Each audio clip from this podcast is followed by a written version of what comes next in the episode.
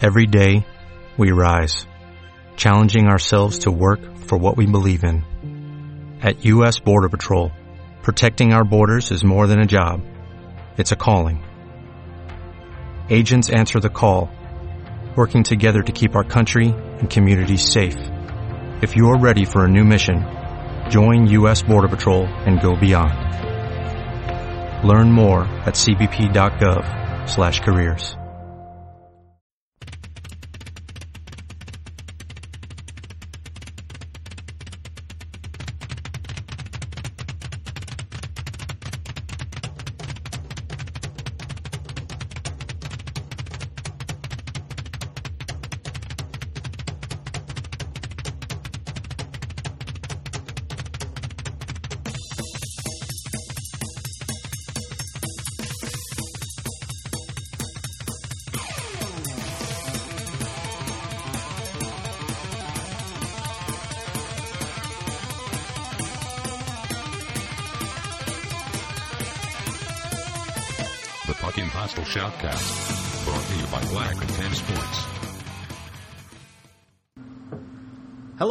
Everybody. Welcome to the Puck and Has. Ha, uh, excuse me. right off the bat, well, welcome to the Puck and Has Hostile Shoutcast number four. Uh, gatekeeper here with my usual partner, Pat Stankus from PuckRant.com. PuckRant.com. I don't know why I always get choked up on that one, but I do. Um, you can find uh, Patrick on the Twitters at Patrick underscore Stankus, and of course at PuckRant.com. Um, today's Tuesday, uh, June 2nd. Uh, last night, um, Blackhawks were eliminated. Um, but first off, uh, Pat, how are you? I'm doing pretty well. Uh, the dog days of the hockey off season are upon us now here in Chicago, so it's only downhill from here for the next two and a half months. Yeah, no kidding, no kidding. I mean, actually, it's it, it's a as I wrote it today. I, I wrote up like a little thank you post and shout outs to a bunch of different podcasts and things like that. But um, you know, at this point in the year, it's almost kind of a relief to be calmed down a little bit. You can take a breath. You don't have to worry about you know games every other day or every three days or anything like that. So while it's a blessing that you get a little bit of time off, it's a curse because that means the Blackhawks are done for the you know done for the season. But uh, for they- me, for me, it's a nice chance to get my uh, heart rate back to normal. Well, uh, yeah. last last three games were uh, kind of a little hard on the old ticker, but you know we're uh, slowly going to get back to normal here and ready for the draft and free agency. Yeah, yeah. Um, I mean, hey, uh, I wrote this, you know, after the uh, the, the Hawks went down three one. You know, I said, you know, the Haw- the Blackhawks, uh, specifically their stars with uh, you know Toews, Keith, Kane, Sharp. Uh, those guys have played more hockey in the last, you know, what eighteen months than any player in the NHL. With the Olympics, with the Stanley Cup last year, I mean, that was a lot of hockey jammed into such a confined space because, you know, the, the, that 48 game season was like game every other day almost. And, uh, you know, they went all the, you know, they went the distance. And then the draft was like almost immediately after, and then went right into free agency, and then right into the, you know, almost right into the the uh, training camp, and right back up again. There was not much downtime or anything like that. I think that's what people forget about last year is yeah, it was a lockout shortened year, but it was 48 games in 99 days. That's you know that's a lot of hockey to play in a short period of time, and I think finally it may have kind finally caught up to the Hawks here in the series with the Kings. But I thought the Kings also looked a little tired too, but. You know, it- it's the same for both teams. You know, the Kings have gone to three straight conference finals, so they've played, you know, just as much hockey as anybody, you know, as, as some of the Hawks too. So it, was a great series. That's all I could say about it. Probably one that we'll be talking about for years to come. Yeah, definitely. Um, I've heard you know impartial people say that it was one of the the best Western Conference Finals they've seen ever. Um, they said, uh, like I was, uh, you know, I, I, I do listen to Marek versus Wyshynski a lot, and um, they were saying today that um, it it was one of the best. Um, the only thing that would have made it a little bit better was some kind of drama or storyline, um, which could have been the quick in uh, Crawford uh, near fight um, in, in Game Six, where they uh, you know they met at that blue line and they kind of talked a little bit, but there wasn't a whole lot of drama in this series, which is it, it's good, it's bad. I mean, I, if drama necess- you know is usually a bad hit or you know something bad, it's usually you know associated with something bad, and we you know you don't want something too bad in the series, so you know. And I thought it was just a battle of two great teams that it, it is evenly matched as possible. And you know the best, the better team probably ended up winning the series, but um, as a fan of hockey, just putting the the Blackhawks fan fanhood aside, that was just a hell of a series. And like like they said on Marek versus Wyshynski, it was probably one for the you know one of the best ones ever. And you know, like I said, I won't forget it for a while. No. Just the way that that overtime game was insane in Game Five. Yeah, definitely. Um, it, it was it was excellent, and uh, I can't really complain much.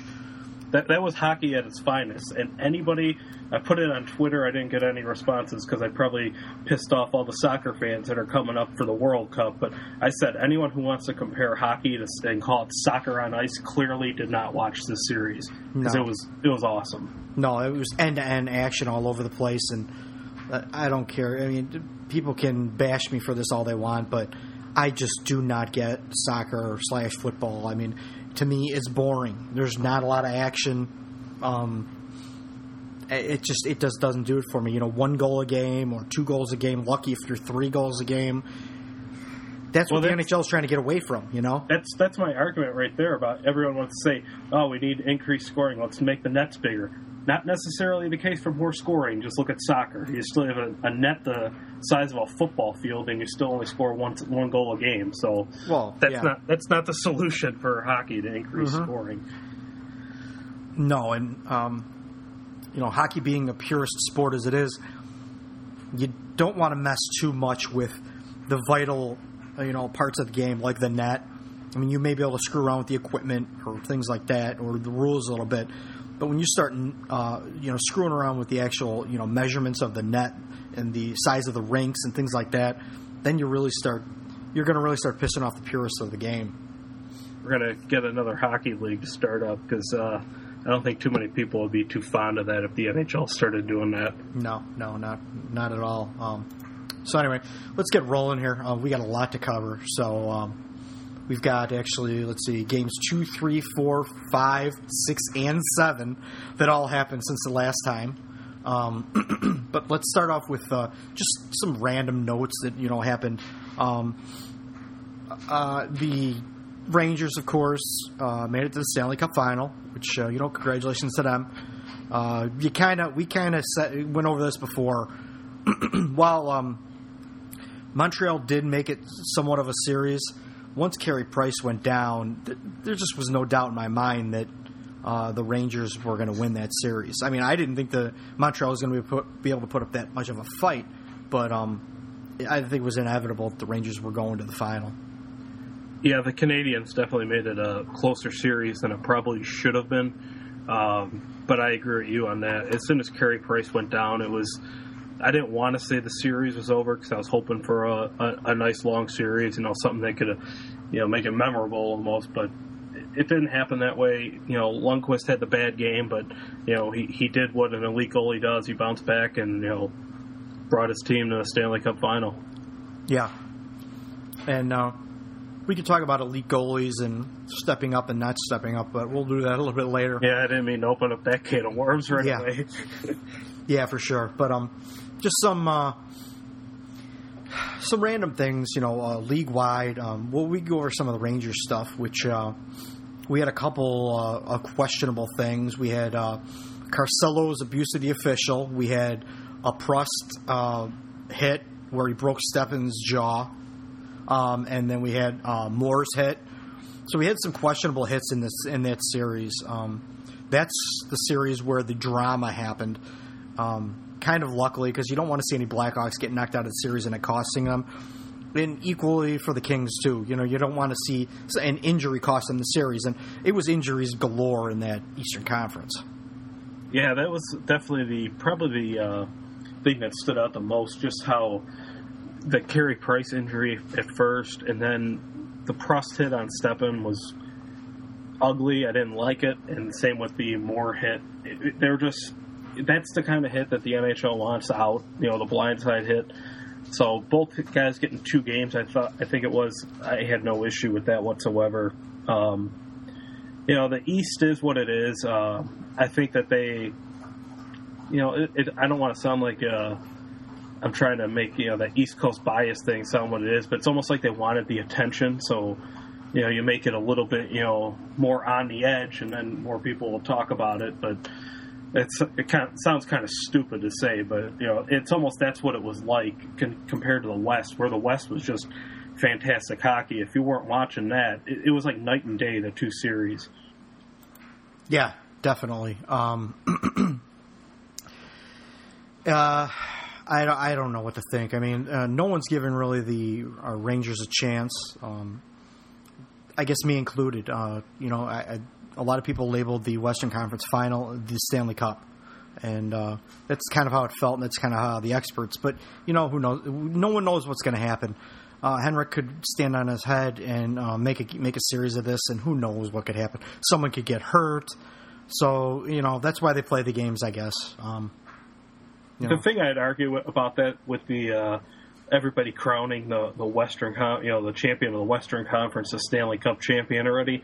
If it was a short series, if the Kings would have wrapped up the Hawks in five games, I could see it happening. But the fact that the, the Hawks drew it out to seven games, it makes it a little more interesting now that you know the Rangers are going to come in rested. Uh, the Kings, you know, th- that was a grueling series against the Hawks. It was probably more physical than you would have thought it was going to be, and you know, I don't think it's so much of a, a runaway now for the Kings. I think it's going to be a good series, and you know, we wanted to see Lundqvist versus Price in the Eastern Conference Final. We didn't get to see that. Now we get to see Quick versus Lundqvist. So, you know, we're getting that marquee goalie matchup that everybody wants to see. Well, yeah, and you're getting, you know, I mean, really, the the NHL once New York won, the NHL won because it was it was going to be, you know, uh, two of the top three markets in the United States. It was going to be New York and L.A. or New York and Chicago, and both are huge markets uh, in the Western Conference. So the NHL won. Or, I mean, they they, they just won. so. It's it's probably like maybe like their dream matchup is what they got of the last three of the last four teams remaining. I mean, even if you had Montreal advance into the Cup final, it was going to be the same way. You're going to have that huge market in Montreal. So I agree with you on that. It's a win-win situation for the NHL. Yeah, and and, and today, uh, Marek versus Wyshynski, uh, Marek versus Wyshynski were saying that uh, even the players want New York to make it to the to the uh, to the final because that means it's more money uh, for um, you know that, that that's put uh, hockey related revenue HRR hockey related revenue that's going to be thrown in that, that they're not going to have to take out of their pay. So um, you know, hey, I guess everyone's winning on this one. Thank you know, thank you Rangers. I guess. Yeah, exactly. So, but um, one thing I glossed over was the Dan Carcillo gorilla salad um, abuse of the official automatic suspension that he got. Um, that was kind of, I mean, with the other hits that happened, um, they ended up being a little bit bigger storyline. But um, the guy's a douchebag. I mean, what the what the hell is he doing? I don't care if the ref is grabbing you and throwing you around. He's the official. He's in charge of the game. You got to just ragdoll. You just you got to let him do whatever he's got to do. I mean, he's trying to do his job. It, and, and some people like I heard people making excuses for, well, you know, the ref shouldn't be doing that, da da da da da. There's no excuse. There's no excuse for even tempting that fate. Well, how many times do you hear the announcers uh, say the referee's got to get a hold of the game? And that's all the linesman was trying to do in that situation. You know, Carcillo if he would have he would have been third man in and you know was the linesman a little aggressive in how he did it absolutely but like you said his job is to officiate the game and not let it get out of control and if that means pulling a guy away from a fight like that that's what he's got to do it's just it's Carcillo's you know just mindset of not thinking that you know it cost him I had no issue with the suspension whatsoever no I didn't either and the funny part is it's an automatic suspension, and now he he, he the wants appeal to, yeah he process, wants to go back and appeal it. How are you going to appeal an automatic suspension? It wasn't even like it was you know. I don't know.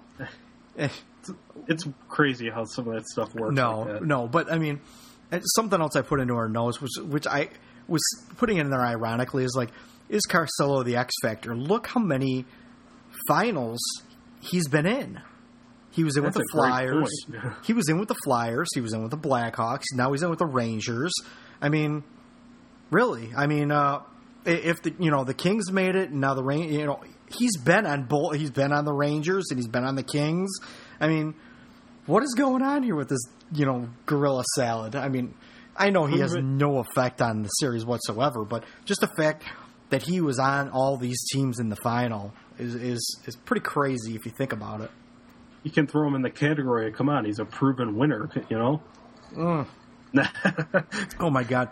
You know, people you know, be lining up to sign him. You know who I actually um who I can compare him to, and and you might be too young to even remember this, but some of the older people out there remember this.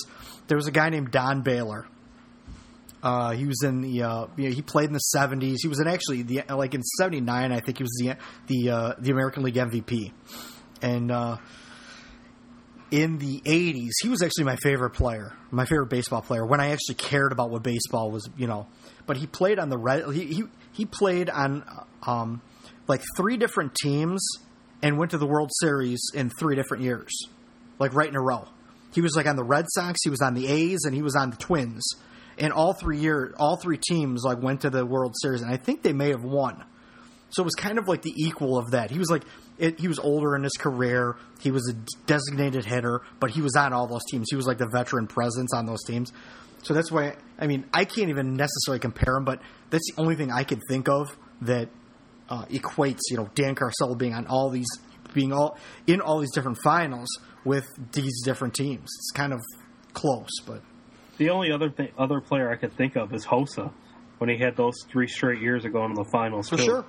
That, that's that's it. But at least Hossa's, a you know, a, a predominant superstar in the league, not you know a fourth liner who you know barely cracks the lineup half the time. No, and when he does crack the lineup, he ends up suspended or uh, busts his knee trying to maim some other player or something. But hey, he's got that cute, ugly baby face that all the chicks like, so whatever. Yeah, Um, anyway, back to the uh, the Rangers series. Um, Dustin Tokarski, um, he was kind of I don't know. I was kind of a surprise to me. I thought Peter Budaj was gonna they were gonna ride him, but instead they called up uh, you know Dustin Tokarski, um, who's virtually a rookie. Brought him up and said, "Hey, you're the man," and, and handed the reins to him in you know the, the Eastern Division final or the Eastern Conference final. Um, it kind of surprised me, but he did well. He played very well, actually. yeah, no pressure there coming into Montreal. You know, assuming the the starting role when uh, you hadn't really even played in the NHL this year. That's a No. lot to ask for for a guy. No, He, no. he handled it pretty well, though. I, I Yeah. can't. You know, uh, it, it seemed like Montreal had the confidence in him, uh, you know, to make that save when they needed to. Was he shaky at times? Yeah, but it's hard to fault the guy like you know when you're thrown into a situation like that. yeah. Uh, he, I mean, he uh, when he played uh, in the AHL when he was with the uh, Tampa organization. Was he Uh, on that team that had that ridiculous win streak? Yes, I believe so. Yes, he uh, he was lights out. I guess you know they they had that ridiculous win streak and they just kind of you know fired right through the league and won the championship and everything. He was on that. He was the goalie of that team. So um, he's a good goalie, and from what I remember, they were saying he's only like 24 or 23, so he's still young, and uh, he may not have a future much in uh, Montreal, but Montreal could trade him somewhere that needs a uh, you know a goalie that now has some decent uh, playoff experience. So you know, good for him. He's going to make some money in this league now. Oh, absolutely. So And, and if if that signals anything, it's uh, Peter Budaj. You might want to find you know another home for next year because I doubt he'll be the backup. Well, you know, I could go either way on that because you know when you when you got a backup, you know, an NHL backup, he's not going to play a lot. He's going to sit most of the season. As long as Peter Budaj can win a, a decent amount of games, and the uh, Canadiens are c- confident that he can do that, you know, they may trade Tokarski for something else that they need. Um, be it, you know, a forward, uh, maybe a center somewhere, uh, you know, some depth at center or something like that. You know, who knows what can happen? I mean, hell, I'm not even going to go out. You know, I, I'm not up for crazy comp- conspiracy theorist things, but I mean, um, Antti Raanta is a uh, restricted free agent, and he's going to want to start somewhere. I mean, who knows what can happen? you know, the Hawks. The Hawks know the general manager of Montreal. You know, it's Marc Bergevin. So, who knows what could happen?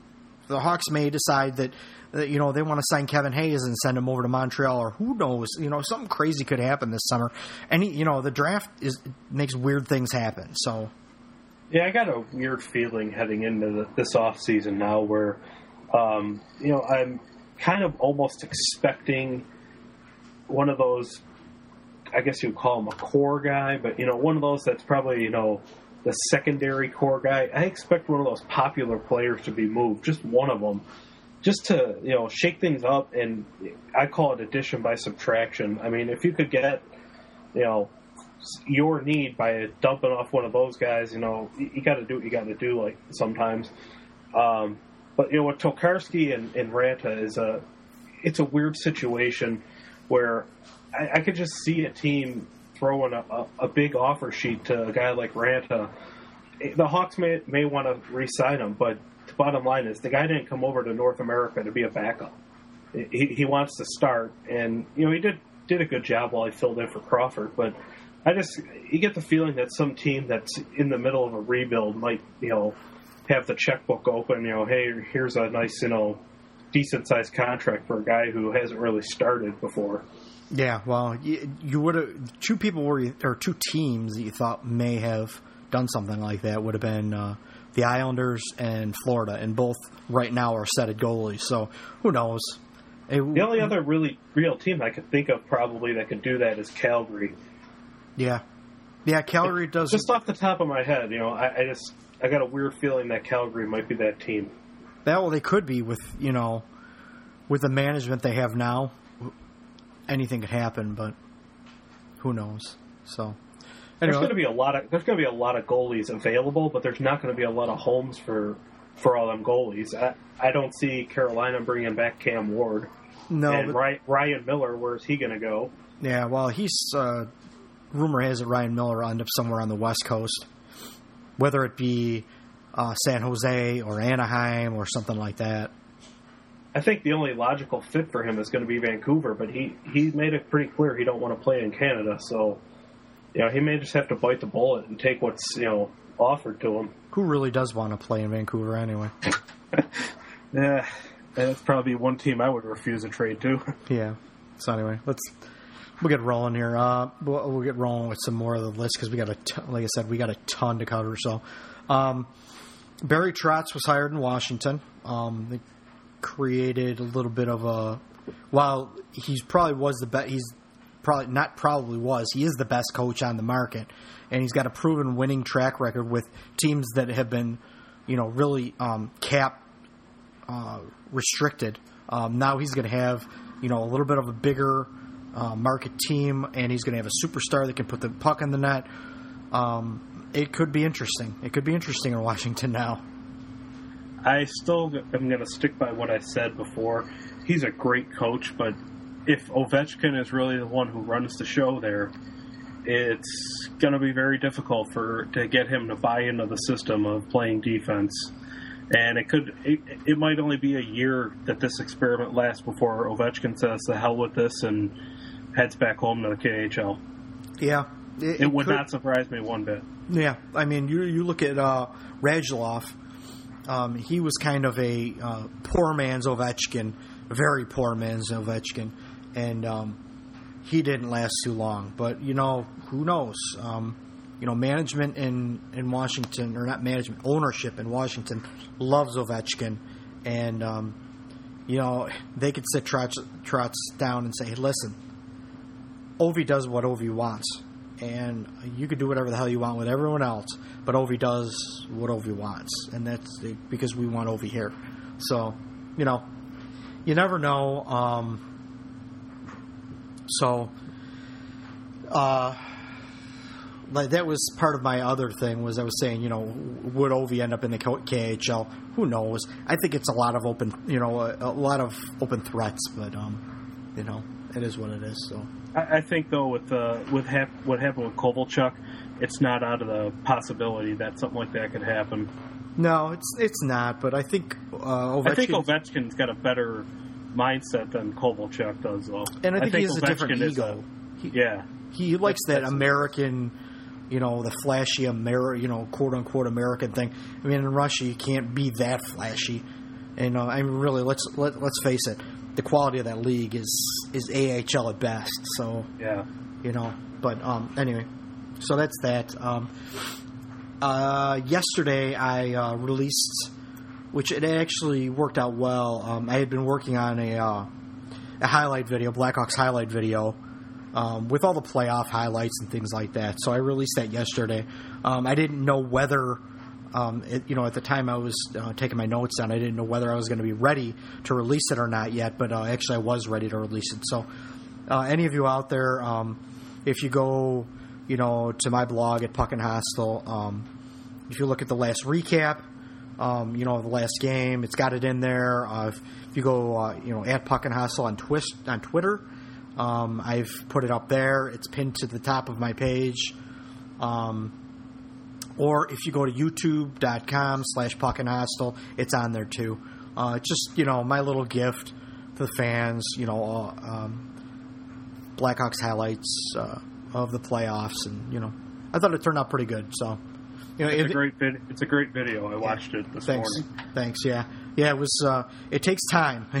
it takes time, but it's stuff I enjoy doing. So um, I'm glad it turned out well, and it seemed like a lot of people were retweeting it and sharing it. So um, you know, as long as it gets out there, I just want people to see it. They don't have to comment on it or anything, but you know, as long as people enjoy it, that's uh, really the bottom line. So. Um, uh, we were going to go over kind of a free agent wish, wish list thing, but we're you know we're, we really are running tight with the schedule here. So I'm going to actually push our free agent uh, wish list off maybe till next time because we're going to be we're going to probably need you know I, uh, some uh, content for the summer, and we'll probably we'll try to keep up doing you know every other week, but um, you know it just really depends on what's going on. So. Um, so let's get into the Blackhawks. Um, we all know what happened last night. Um, everyone listening knows what happened last night. They lost in overtime, and, if, and it was a hard fought series. Um, I guess we had just uh, recap game number one.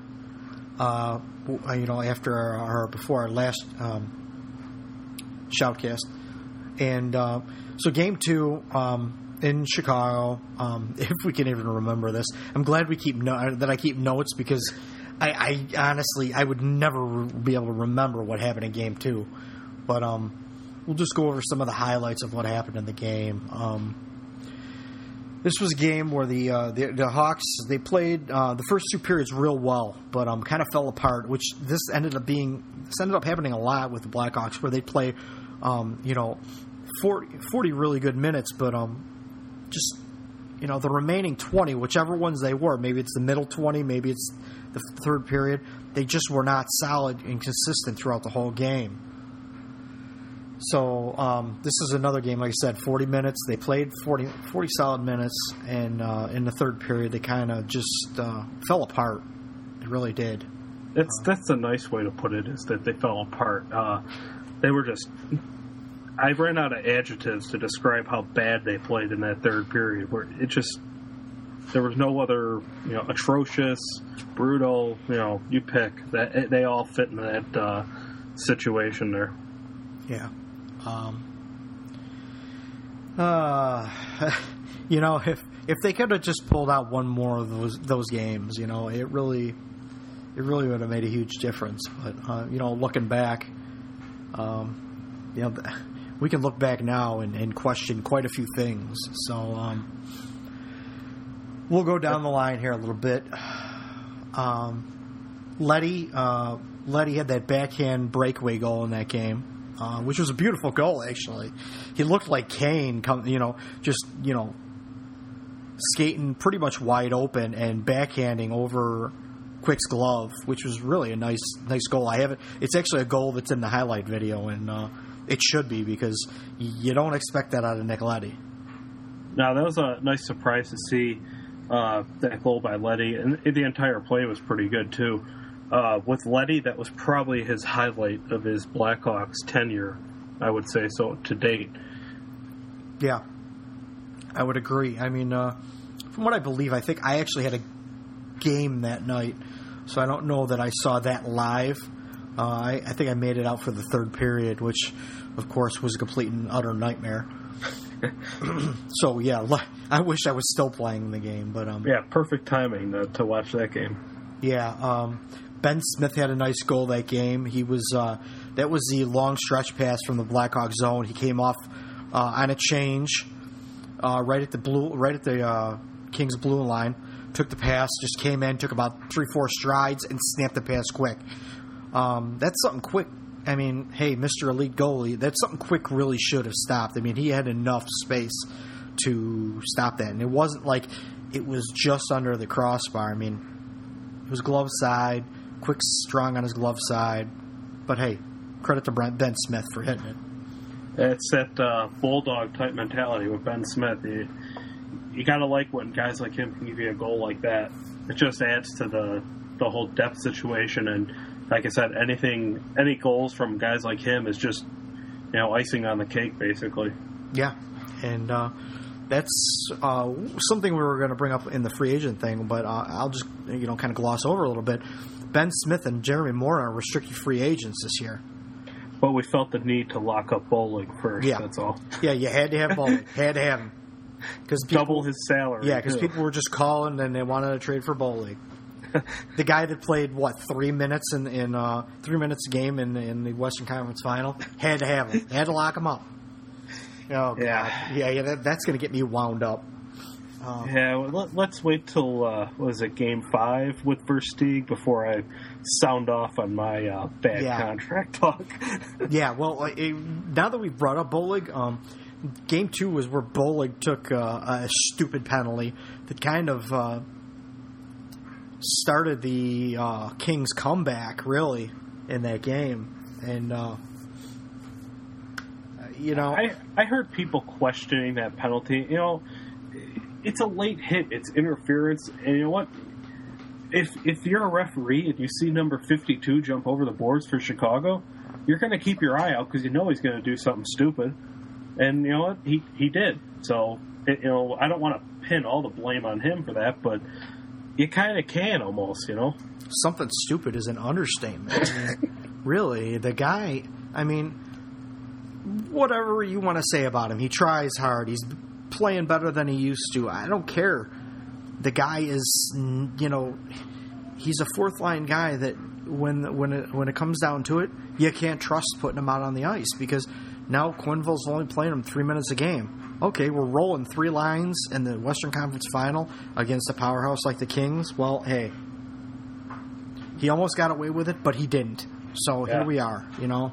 And because they got Handzus, Versteeg, and Bollig out there, you Boy, know, that just strikes fear into the opponent. That yeah, collectively they're playing, you know, an average of seven minutes a game, if that, and that's only because Handzus, you know, plays like eleven because he can uh, take some faceoffs, and he wasn't even winning those. So whatever. we'll, we'll, we'll go on. Um, you know this. Uh, you know, a, a, regular theme in this series was the Blackhawks penalty kill just sucking. Now I'll give credit to you know the Kings' uh, power play was real well, but I mean, if you look back at the stats during the regular season, the Kings were probably in the bottom five in scoring in the entire league. And now they come out looking like the Washington Capitals power play all of a sudden against the Blackhawks. It just seemed to me like the Blackhawks were caught being mesmerized by the puck, and then they go skating out of position, and you'd leave a guy wide open, or you'd have the guy, a Kings player, in front of the net, and you wouldn't have a Blackhawks player engage with him, and then you, you just draw Crawford couldn't see the puck, and you know, you get you leave guys open at the point, and then you leave a guy in front of the net. Bad things are going to happen. And then when Crawford did stop it, there's like another Kings player waiting on the doorstep because no one picks him up to put it right open, uh, put a puck into an empty net. So, if you ask me, it was all about coverage, and it was just terrible to say the least. Yeah, I've heard two schools of thought um, on the whole, you know, letting a guy screen your goalie and leaving him alone. Okay, I get the point that okay, you you can put a guy in front of the net, he can't be in the crease. Um, so he's just going to annoy your goalie. And if you have a guy trying to push him out of the way, that just means you have two guys screening your goalie. Okay. That being said, if you're going to let a guy screen your goalie, your defense better damn well be blocking shots. Yeah, absolutely. Because your goalie is struggling to see around. He may lean the wrong way. Um, we saw Quick do it um, later on in the series, where you know Quick was trying to see around a screen and lean the wrong side. Um, I mean, you're playing with fire. Either you could play with fire by trying to push the guy out of the way and causing too much chaos in front of the net. But uh, if you're not going to block those shots coming through, I, you're really just playing Russian roulette. I, I don't care which goalie's in net. I don't care if Quick's in net. I don't care if Lundqvist is, is in net. I don't care who is in net. I don't care if Carey Price is in net. You're just playing Russian roulette. Um, you know, if a guy hit, you know hits a corner, he's going to hit the corner, and your goalie's not going to stop anything. So you really got to um, you got to go all in on something. Either you got to go in on all in on your defense, moving that guy out of the way, or you got to go all in on you know blocking that, making sure that shot doesn't make it through. And, uh, And- the Hawks and the didn't Hawks- either. Yeah, exactly. You know, when you leave a guy wide open like that, and you know, like you said, you're you're not in the shooting lane. It's like, well, what the hell is the point of, you know, leaving the guy wide open? And you know, came back to bite the Hawks. Yeah, definitely. Um, I think game two was where, uh, uh, well, the lines were, of course, you know, Quenneville it, it made some very questionable moves. Uh, some worked out, some didn't in the playoffs, but in this game, uh, he had some questionable line combinations. And uh, I believe this is the one game where I said, you know, uh, it it it aggravates me that Patrick Roy has made it, you know, acceptable for this league that people can pull the goalie with four minutes to go in the game. I don't get what they're trying to accomplish with that. It doesn't make sense to me. I don't get it either. It just so happened that it worked twice. If that, you know, I think it was twice. And now it's like a, it's caught on around the league, and it's just, to me, it's not worth the risk. I, the whole point of pulling the goalie is, you know, the last minute and a half, the last minute, you know, and four minutes, you know, just seems a little too excessive to me. No, and there's, I mean, this happens a lot. And while I play roller hockey and I do play ice hockey, in roller hockey it's the same way. You know, they'll, they'll try to pull in the goalie, but you have to have you have to have consistent possession of the puck.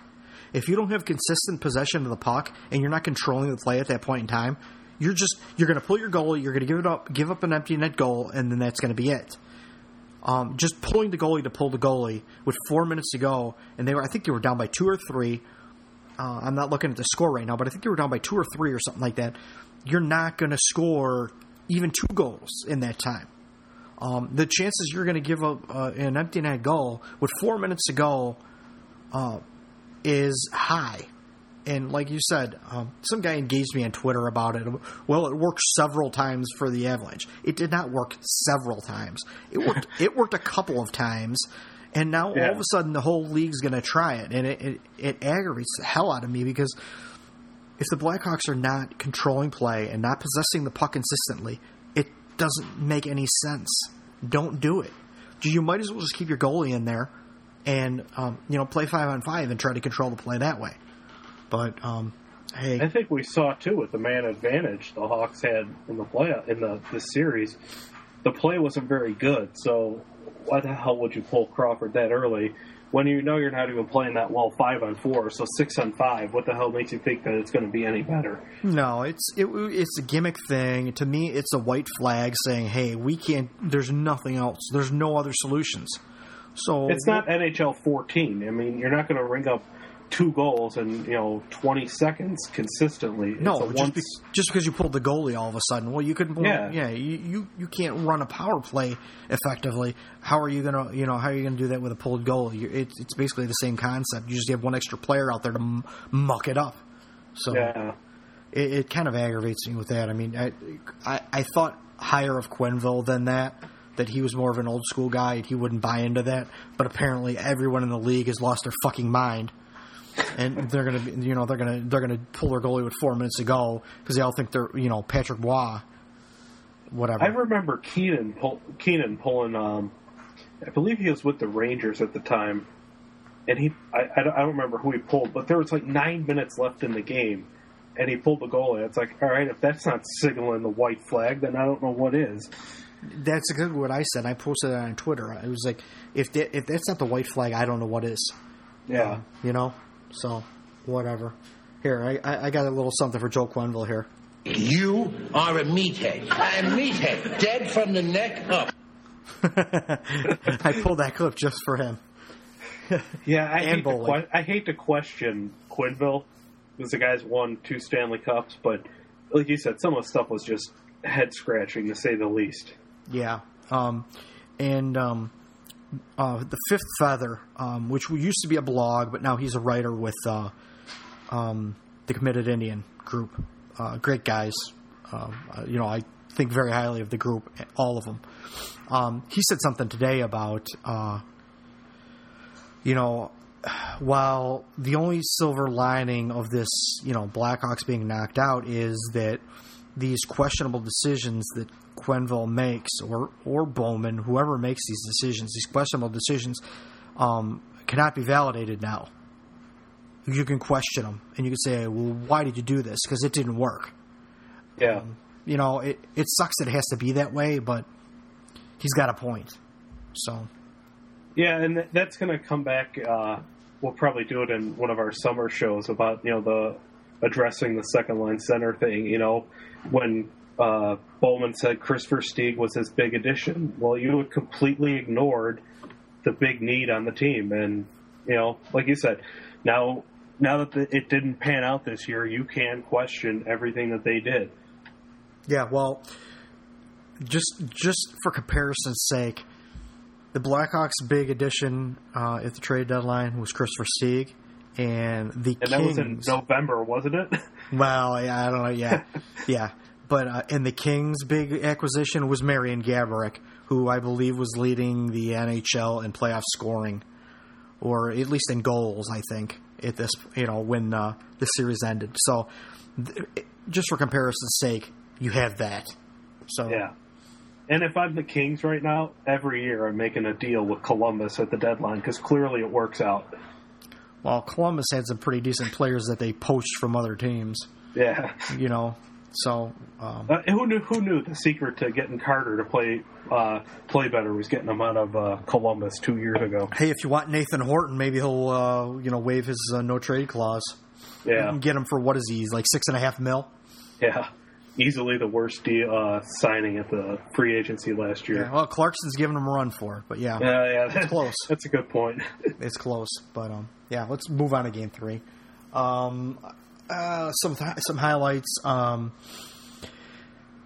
I guess this is where the '70s line really um, started to uh, make a name for themselves. Um, it, uh, which is Jeff Carter, Tyler Toffoli, and uh, Pearson, I believe.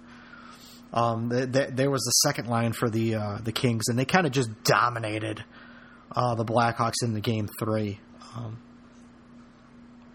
that, And I think the Hawks were definitely at a disadvantage because they didn't have the last change. But you know, all too often, Handzus was stuck out there trying to keep up with Carter, and he just couldn't do it. no, no. Michael Handzus uh, skates with Brett boots on, and uh, he he's not. You know, but it just went to show by the end of the series. You know, uh, Handzus was Quenneville's, uh, you know, security blanket. And uh, by the end of the series, Quenneville didn't even believe in him much. He just put him out there for you know face-offs, face-offs that he really needed that he didn't think anyone else could win. when uh, Toews wasn't available, and uh, that was just about it. That was about all we got out of Handzus. So, I, I we'll get into the goal later, and I'm rolling my eyes as I talk about that. Uh, Handzus' game winner um, in overtime, but you know, but whatever. We'll Yeah. just we'll just stick to the we'll stick to the agenda here. Um, Toews had a big game in Game Three. He was pretty much the only Blackhawk that showed up. Um, well, I don't have the stats in front of me. Um, you know, I know I, I know he he he was a beast in that game. So Yeah, lead by example. That that's what your captain's supposed to do. yeah, yeah, definitely. Um, uh, Unfortunately, the rest of the team didn't follow suit. No, no, they did not. They did not. Um, this was uh, this was game. Uh, Sharp scored, you know, meaningless goal with like three seconds to go in the game. Um, everyone thought that, hey, you know, this is going to be the confidence booster, and Patrick Sharp was going to start scoring goals. Well, he didn't do anything else for the rest of the series until Game Seven. So that's just a little spoiler. I think I called it the "Thank you, Patrick Sharp, for scoring the who gives a shit goal of the night" because Yeah. that's exactly what it was. Yeah, and, and you know the Kings had pretty much just you know they had met, they were done. They don't care. Like, all right, whatever. Let's just go home at that Yeah. point in time. So no one cared. Um, so game three, uh, second uh, game in a row where they played a, a just a dog shit third period. Uh, you know, uh, it didn't look good. It really didn't look good at that time. You know, uh, the Hawks had played a dog shit third period at home, and then they go to LA and play a dog shit third period to start that out. I mean. It, was a troublesome trend, as I, I, think I called it.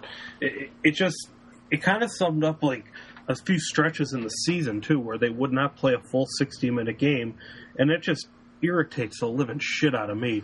It's just if you could just keep your focus for the entire sixty minutes, and I could take losing if you try, but when you stop trying.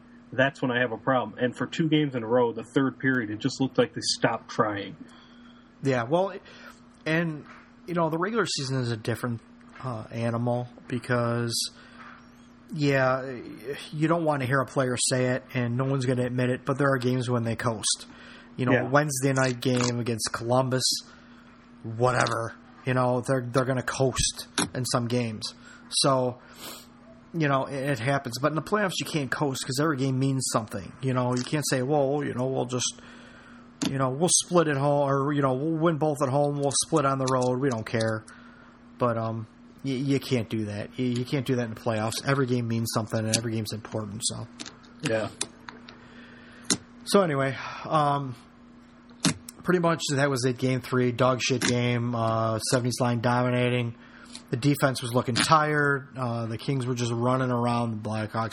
It they the Kings looked like they were the Blackhawks, just you know running around the Hawks defense, and uh, you know I I believe um, the Hawks gave up you know like two goals on four shots or something like that in the second period. Something was you know it was something to that effect. that just was not good, and uh, later in the series, uh, Jonathan Quick did the same thing, and no one said shit about it. Yeah.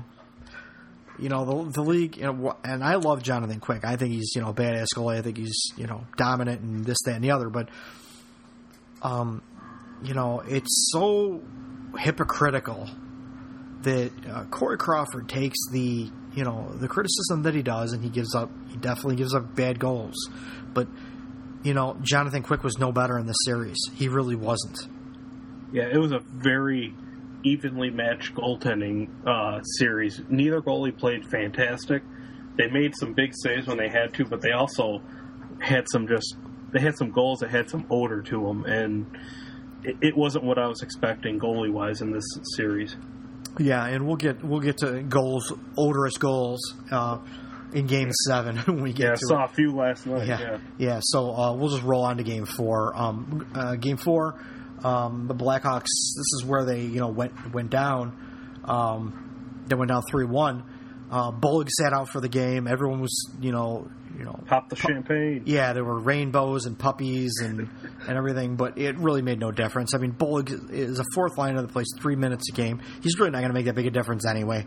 Peter Regin played. He didn't, you know, hurt his. Um, he didn't hurt the argument to play, but he didn't help himself either. So, um, you know, that was that. Um, game four, the, this is where the Kings opened up a four a four nothing lead, um, which you know this was shades of the Blackhawks against Detroit last year, where Detroit looked like uh, uh, you know Detroit looked like a team that they weren't they weren't all year long. They looked like they were another team. Someone had been transplanted in and was wearing Detroit jerseys and was dominating the Blackhawks, and they didn't. The Blackhawks didn't even have an answer. And this is the same way LA was in the in these games. You know, the, the Hawks are down two one in the series, and uh, the Kings jump out to a four nothing lead in Game Four. I mean, it couldn't have looked any more grim for the Blackhawks. Yeah, it was definitely. As soon as the four goal lead happened, it was just it's kind of somebody popped the balloon, and it's just all the air went out of the team and and the fans and everything. Yeah, well, the fans in LA are a whole other thing altogether. They're Yeah. more worried about the celebrities sitting in the the uh, audience than they are about actual real fans. So, but well, you know, whatever. Um, let's see. Um, the, LA power play still just completely clowning the, the Blackhawks PK. I mean, that was a that was really the uh, the whole series was like that. I mean, there were hot. There were there was some you know some games that the the, the penalty kill was a little better, but um, just the overall theme was the the Blackhawks penalty kill could could not stop uh, the Kings power play at all, and they were taking dumb penalties, which was just feeding the Kings. You're just feeding them games. Here, take it. I've always argued all year that the first solution of fixing the penalty kill was to stop taking the dumb, selfish penalties, and they started to to do that again in this series. And just like in the beginning of the year, it bit them in the ass again. Yeah, yeah. Um, you can't have people like Bryan Bickell playing three minutes a game and taking stupid penalties. I mean, Yeah, Uh, you can't be taking stupid, you know, offensive zone penalties. I mean, that's what Dustin Brown does. That's not what, you know, uh, Marian Hossa or Jonathan Toews does. It, it's not. Dustin Brown does dumb, dumb things like that. He always has. Um, and even Kopitar did it a couple times. Mr. Best Player in the world. best Slovenian player in the Oh, world. Uh, He's a good player. He's an excellent player, but he's not the best. You know, people are saying, "Oh, if he played in New York, he'd be the, considered the best player in the world." Let's not Yeah, go that far. yeah, what was slipped into that Kool Aid that they were drinking? Yeah, yeah. That that that. Don't even get me started on that. So The, the other problem with the penalty kill was they couldn't win a face-off for the you know if their life depended on it. Well- so immediately you're going to be you know behind the eight ball on the penalty kill. yeah, that's a good segue. Um, Jarret Stoll was a beast, and, and if he, if for nothing else, that guy wins faceoffs like a machine, and he was just clowning the Blackhawks centers. I mean, the Blackhawks centers have been pretty decent all year, and I I, would, I do want to go out and and, uh, and and go again and bash sports radio because I'm tired of hearing people talk about how the Blackhawks all year long haven't won faceoffs they were in the top third of the league in faceoffs for the year. Uh, they weren't that bad. Last year they were god awful. This year they've been better. Um, they did, they weren't that bad, but in this series, uh, just Jarret Stoll was just a fucking machine. It, maybe he went to the uh, Yanic Perreault school of face-offs. Just get the giant stick blade, and you know he'll be a 95% face-off guy. I yeah. he was just you know whatever whatever it is. There's some guys that just specialize at things, and and he is a face-off machine, and he was eating the Hawks alive from game one to game seven. He ate the Blackhawks alive on face-offs. You know. Um, Especially, uh, you know, deep in uh, the King's zone, uh, he was just every time he was out there. It didn't matter who he was against. It could be Jonathan Toews, who is generally one of the top five, ten faceoff guys in the league. He would eat them up too. Um, you know, he was just you know, he's the guy who you know you'd love to have as your third or fourth line center, not Michael Handzus, who's you know fucking ten, you know five years too old. Yeah, And you know, while he can win a faceoff, it just goes to show that there were plenty of games in, in these playoffs where he was just obliterated at the faceoff dot. So, I, I just really want to touch on this one really quick too.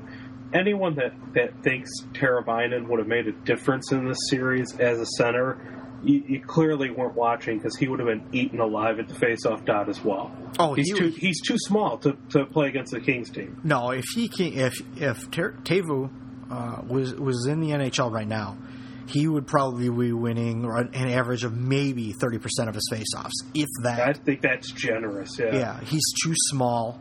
He's just not a faceoff guy. I mean, he's a skill player, but he's not a faceoff guy. Uh, like I said, I don't want the guy to fail either. It's just we need to have realistic expectations when it comes to that guy. And right now, if you honestly think that he would have made a difference in this series, because I saw that a lot today on Twitter and last night, that people are saying, "Oh, Teravainen's going to come in and solve all the problems." You need to seriously take another look at you know the situation. He's at least a year or two years off of being an NHL ready center. Yeah, I uh, actually retweeted something you said about that, um, and uh, Andrew Cieslak from uh, Slacky from uh, Hockey Night actually he, he actually retweeted it again and just put an uh, an LOL laugh out loud in front of it because I think he didn't. Under, I don't think he understood that um, that you were actually being like you know hey idiots you know Yeah. why are you know you know that you weren't bringing up the subject it was actually a subject that you saw and you were kind of squashing it kind of thing so It's just that's just a, a you know we have the we, we tend to have those uh, you know topics that really set us off, and that's the Teravainen talk. Just it lights a fuse under me where it just it makes me want to rip my eyeballs out and throw up on them just because they're, it just irritates the hell out of me. Yep. And I don't know why. That, that's the best part. It's just people. I think it's just the unrealistic expectations people have. Yep. Teuvo Teravainen, come on down. In two years, I didn't mean to get off topic, but the No, whole no, no. face-off thing, I had to bring up. Tatum. no, no, no, that's good. Um, I'm sure we would have got uh, got there in some at some. Yeah, point. I don't think I could get through a, a shoutcast without bringing his name up. No, no, that's the same with Versteeg, which we'll get to that later. Between Bollig, Versteeg, and Teravainen, We could are, spend an hour on Versteeg alone. those are those are all consistent uh, subjects on, on the Shoutcast. So um, we'll get back to Game Four, so we can get into Game Five and get five, six, and seven. Uh, game Four, uh, this is where Saad um, Saad started to really um, come through and become a, a more of a dominant player, a top six player, a consistent top six player that was dangerous. Um, this is where we started to see it was game four. He really showed it in game five, but um, the momentum started to started to you know he started to gain momentum in Yeah, game four. And we also had a Bryan Bickell sighting in Game Four. Yes, yes. Well, you know, he was pretty much uh, for the most part, and and I said this in Game Seven. He pretty much disappeared for the whole series, but I'll cut him a little bit of slack because in the in, in the opening two series he was he was pretty solid. Um, you know, if you really want to knock someone, we'll knock Patrick Sharp, and we'll talk more about him later. Yeah, But um, you know, hey, he's Mister, you know, top six money man. Um, and whatever's going on in your life, um, this is the NHL, man. You're getting paid millions of dollars, so you got to produce. And yeah. Sharp did not until Game Seven. So, but um, well, th- th- that's enough of Game Four. Um, the final was four two. The game wasn't even really that close. Um, you know, like I said, the the, the Kings Kings jumped out to a four nothing lead and uh, basically just sat on that lead, and the Blackhawks came up with a couple later goals. It's safe to say that the Kings just took their foot off the gas in that game. Definitely, And, definitely. and I saw people sit there and say that you know comment on that one too. Um, you, know, oh, it looks like the Kings are getting tired. It's like uh, you know, you're up four nothing. You, you tend to get a little lackadaisical. So I wasn't going to put too much stock into that. The Kings all of a sudden got tired. No, no, no, no. You You could definitely tell that uh, you know you go up four nothing and you kind of let off a little bit, and you you kind of let some of your peripheral, your third and fourth line players play a little more, so that you know you don't have to put your top players out there to get hurt. You don't want Kopitar getting hurt in a four nothing game. You know what I mean? Yeah, So, that's what you have with guys like Kyle Clifford for. Yeah, you don't want Doughty getting hurt. You know. Yeah, So, uh, on to game five. Uh, game five was the Saad game. I will, I will, I'll, anoint it the Saad game, where he just completely opened up and uh, showed the NHL, hey, here I am, I, and I'm dangerous, and I am man child. Hear me roar. And uh, which is good because I am a big Brandon Saad fan. He's a big body. He's fast. He's you know he's dangerous, and uh, while he's young, uh, you know people a lot of people were you know because he got you know healthy scratched at, at some point. Um, people question Saad. This he's still a young player. He's a young big player. He's got a lot of talent and uh, I'm, I'm, glad to see him break through because he pretty much from four uh, through games four, five, six, and seven, he was uh, a steady contributor and a dangerous player. You could almost argue he was probably the best Hawks player in the, the last half of the series. He was that good. Yeah, if well, if you didn't have you know Kane, yeah. other than Kane, I would definitely say Saad was number two for yeah. sure. Yeah. Um, Saad just completely beasted that game. It was just out of control. He was he was given the Kings fits. And, and you uh, know, I think another thing that you can't underestimate is Saad's first two years. He's gone to a Stanley Cup final and now a conference final. So the playoff experience that he's got at such a young age, you know, down the road, that you know, that's just going to be helpful. Yeah, uh, he's a good player, man.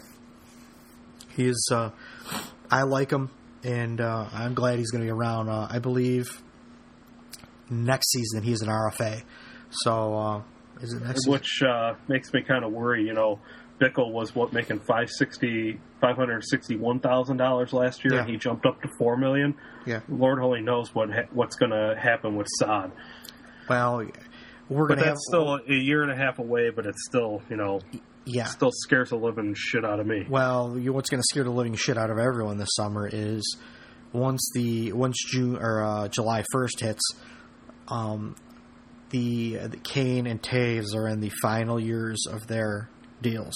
Yeah, that won't get tiresome really no. quick, you know. No, um, uh, you know, uh, people, you know, smarter than me, uh, seem to think that um, they'll be locked up, um, possibly by the convention.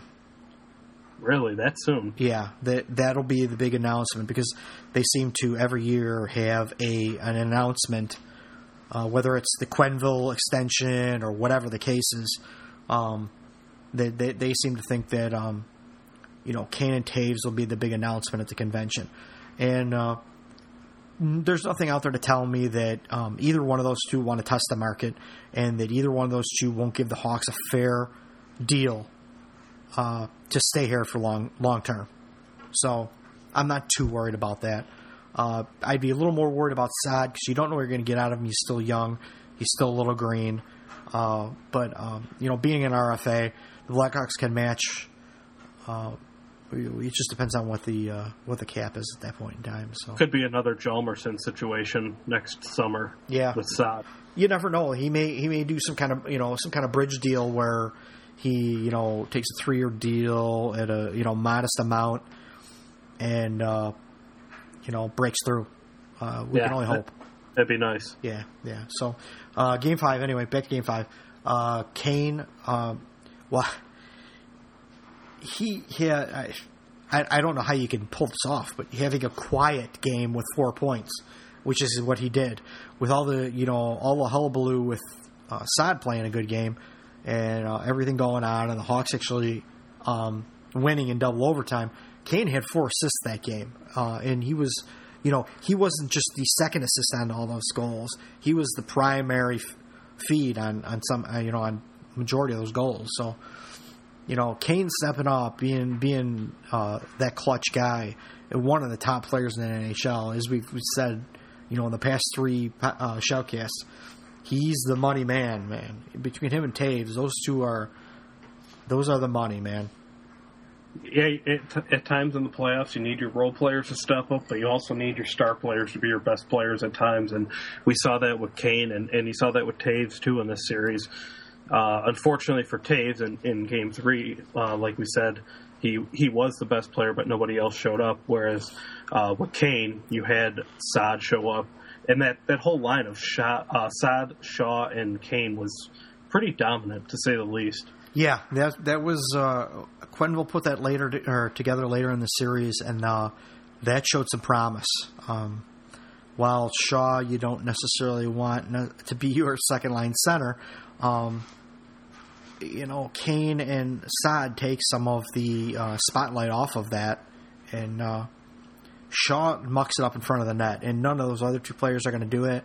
So the other two players can play the perimeter, and uh, Shaw can just eat sticks and you know get hit in the face with pucks or whatever he's going to do, and screen goalie, fall over Jonathan Quick, whatever. Um, he it, that is a good point. He is kind of effective in that role in that line because he is the one who's willing to cause the chaos in front of the net. But at the same time, it's like if you're really depending on Andrew Shaw to be your answer at second line center, that's it's a short term answer if anything. And I think you kind of saw that in this series because Game Seven, you know, they they weren't as dominant. They were still good, but it started to the Kings started to have an answer for it. Yeah, and uh, so let's see. The Hawks jumped out to a three-one lead, um, and then they gave up three straight goals. I believe. Um, yeah, this is that's another reoccurring theme is the Blackhawks giving up leads, which is not something they do very often. Uh, they seem to do it a lot to LA. Um, they were, you know, two and three goal leads and would disappear. Uh, they did it, uh, especially in Game Seven. Uh, they lost the lead twice. Um, one one was one goal lead, one was a two goal lead, but um, you know, if you can't hold a lead in the playoffs, uh, I can't do much for you. Yeah, you probably don't deserve to win if you can't hold the lead. No. And, uh, and, and it, it, was mainly it was all the little things too that you know bit the Hawks. Whether it was not getting the puck out or a blind pass up the middle, not clearing out traffic in front of Crawford. It was just all those little things that they added up, and that's you know kind of like the frustrating you know theme. But you know you, you got to be able to deal with stuff like that. You can't let you know. You got to be able to do the little things in the playoffs. Yeah, for sure. Um, that was the game. Uh, old man Zeus ended up uh, ended up winning the game in double overtime. Um, I, I, I don't care if he scored the game winning goal in overtime. I still got no use for the guy. Uh, Thank you. Somebody else agrees with me. he he happened to be out on the ice because Quenneville needed someone to win a faceoff. He didn't have Shaw out on the ice. He put Handzus out there. The rush ended up going down the ice. Handzus didn't change, and because everyone was focused on Saad, who had been completely just torching the defense all game, and Kane, who had been assisting on everything all game long. The, the, the defense said, "Oh, you know, old man Handzus, who gives a crap? You know, he's slow, he's old. We could just you know he's not, not pay attention to, to him. He's not going to beat me to the front of the neck because he's using a walker. Yeah, and uh, you know he just he, he got a nice pass from Saad, and um, you know he put a pass quick. Uh, it was just he was in the right place at the right time, and uh, he put the puck where it should be. There was there was nothing difficult about the play. He didn't dance around anyone. He didn't you know he just he received the pass, he took a couple, he took a, a stride or two, and he and he, you know, put the shot high glove side. It's something that just about any player in the NHL should be able to do. So I still got no use for the guy, but you know, every he was the hero for a game. Yip, yippee. Um, yeah, I, I think I, I, said this uh, to some of the people I was talking to about that game. I said, you know what? You're like, all right, Handzus, and I'm like, yeah, he's still old, and he's still not going to be a useful, you know, player next. He's not going to be back next year, so it let him have his moment in the sun. But you know, whatever. I was over at ten minutes after the game ended. It was like, all right, time to move on. Yeah, yeah. Wow. So I kind of jumped ahead, but um, that was a game to Shaw. We thought he may be re-injured. He kind of smacked his right leg against the boards, going for a check. Uh, as we found out later, well, at least as of uh, recording this, he did, he hadn't re-injured his leg. He just uh, was a little ginger about it, and he probably tweaked it for a second, and then it kind of finally uh, got blood flow back to it, and realized that it wasn't a problem. But um, I think that might have been one of the cases where you realize that you're in the conference final and you have a whole summer to rest up. So yeah, yeah, you just forget about the pain. Yeah, yeah, yeah. Um, uh, I guess you know we'll we'll leave. I think we'll leave Versteeg till the end. I'm gonna leave Versteeg till the end. Um, this is where uh, this game, Game Five, uh, the Hawks, what they uh, they took a three one lead or three two lead into the second period, and uh, it was three two, and uh, Crawford coming off the ice, um, you know, just smacked his stick on the on the boards, and it happens all the time. But the NBC camera caught it, and it was like a big subject between periods. Blah, what Crawford this? He's shaking and blah blah blah. No, you know what? Corey Crawford's mad. He's mad because the goals that were given up were because of defensive lapses mainly, and you know the Hawks went up three one, or in uh, they blew, basically you know blew a big lead. They could have really put their foot on the throat of the Kings, and Crawford's just mad that you know while yes he's probably a little mad at himself too. He's mad that his defense is playing like, as I put it, a couple of Labrador puppies chasing a ball around. and that's exactly what was going on. The, the defense was running around like chickens with their heads cut off. And yeah, he had a right to be mad and aggravated about that. I would have been mad or aggravated about that too. It wasn't that he was shaken. It wasn't that, you know, the Kings were in his head. It was that his defense was letting him down when, you know, he needed him most. So. I would say that me and you have both been in that situation playing goalie where your defense just basically gives up and, you know, you, you're just they're playing like pee wee hockey almost, just like, oh my god, there's the puck, and they all go over to it, and then you're stuck dealing with you know two of the offensive players, you know, getting you know multiple chances on you, and then you're the one who has to sit there and take it while they're you know running around like you said with chickens with their heads cut off, and it just it, it just gets so frustrating that you know it just so happened you know NBC caught the breaking of the stick on on camera. Oh, it, it aggravates me with those guys they're trying to make something out of it, that, and they completely miss the point of it. It's just aggravating. You'd think Mike Milbury had never seen a hockey game in his life because the only thing that would have made it worse is if Pierre McGuire caught it. he, yeah, Corey Crawford slammed his stick against the boards. Big fucking deal. He's aggravated. He should be. He's a little bit emotional. Good for him, you know. Whatever. So on the game six. I didn't have a problem with it, and I'm I'm a big Crawford critic, and yeah. I had no issue with it. Yeah, yeah. Um, well, we'll get on to game six. So uh, I don't I don't want to. Uh, I don't want to. Uh, we could spend an hour on Milbury too. So yeah, you know. That yeah. could be a summertime topic as well. Well, that's like uh, Brian Engblom yesterday. I put this oh, on Twitter. God. What he said. Um, he asked Alec Martinez after the game, he goes, "When you shot the puck, did you know it went into the net?" And I'm like, "Okay." Yeah. That's how could you question. know? Yeah, how could you know went into the net when you just shot the puck? I mean, it didn't make any sense. His question made no sense whatsoever. It was like, I, what were you accomplishing with that question? Ridiculous. So, game six. Um, Game six in LA. This game, I didn't think the Hawks. Uh, I mean, while I thought the, the, Hawks may lose in Game five, um, I was sure the Hawks were going to lose in Game six in LA. Well, they had won the previous game. They had only won it in double overtime at home. Uh, I figured they were going to go back to LA. The Kings were going to lock it down, and it was going to be a series over. Yeah, I would agree with that. I, I just the way that the whole series had gone you know the Kings had all the momentum. I thought, you know, it's probably ninety percent likely that you know that was going to be the last game of the year for the Hawks. Yeah, yeah. Um, and the Hawks went down one nothing.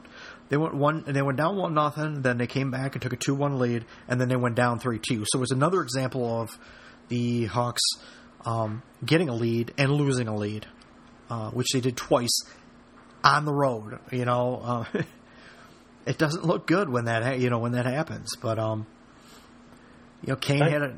Oh, go ahead. Yeah, I was going to say you're asking for trouble when you you give up leads like that on the road. They were just it, it, pretty much it was just luck to be able to come back like that. Yeah, yeah. Uh, Kane had another big game. Saad had another big game. Kane had two goals and an assist in that game. This is, uh, I believe, in the third period where Quick gave up uh, two goals on three shots. And, Did you hear NBC make any issue nope, with that? not an issue. No one. Uh, you didn't hear anyone talking about questionable goalies. Do you want to trade Quick in the off season? Quick makes too much money. Nothing. You don't hear any of it. Yep. Two goals on three shots, in the third period, game six at home in the Western Conference Finals. If I told you Corey Crawford did that, I'd have, you know, I'd have 10 guys, uh, you know, clamoring and going on, and I'd have to be like, You are a meathead. A meathead. Dead from the neck up. I'd have to give him one of those, you know. It, but no, it's Jonathan Quick. So because he has a funky style and he and he plays in LA and he has a Stanley Cup, he's okay. But Crawford has a funky style and he has a Stanley Cup and he's not okay. All right, whatever. You know, it just doesn't add up.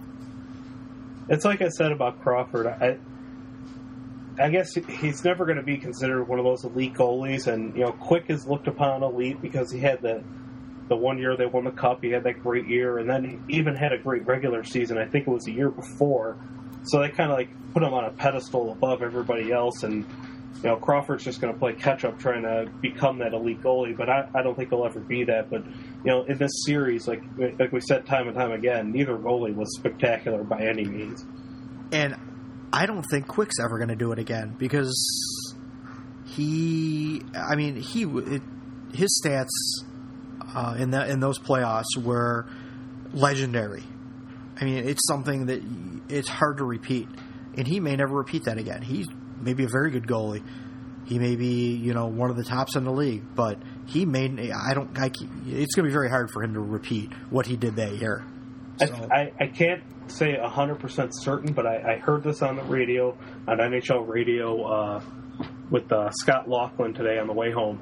Uh, he t- was talking about Quick's Stanley Cup year versus this year, and to date, right now, he in 2012 he gave up 29 goals in the entire playoffs, and so far in the playoffs this year, he's given up 59. yeah, So, you know, it's just it's it's weird. They were trying to attribute that to the fact that LA is scoring more, which was kind of funny, but you know, whatever. It's just he is. You know, I, I like Quick, but it is almost like it, it, he's getting the Sidney Crosby type treatment when it comes to goalies.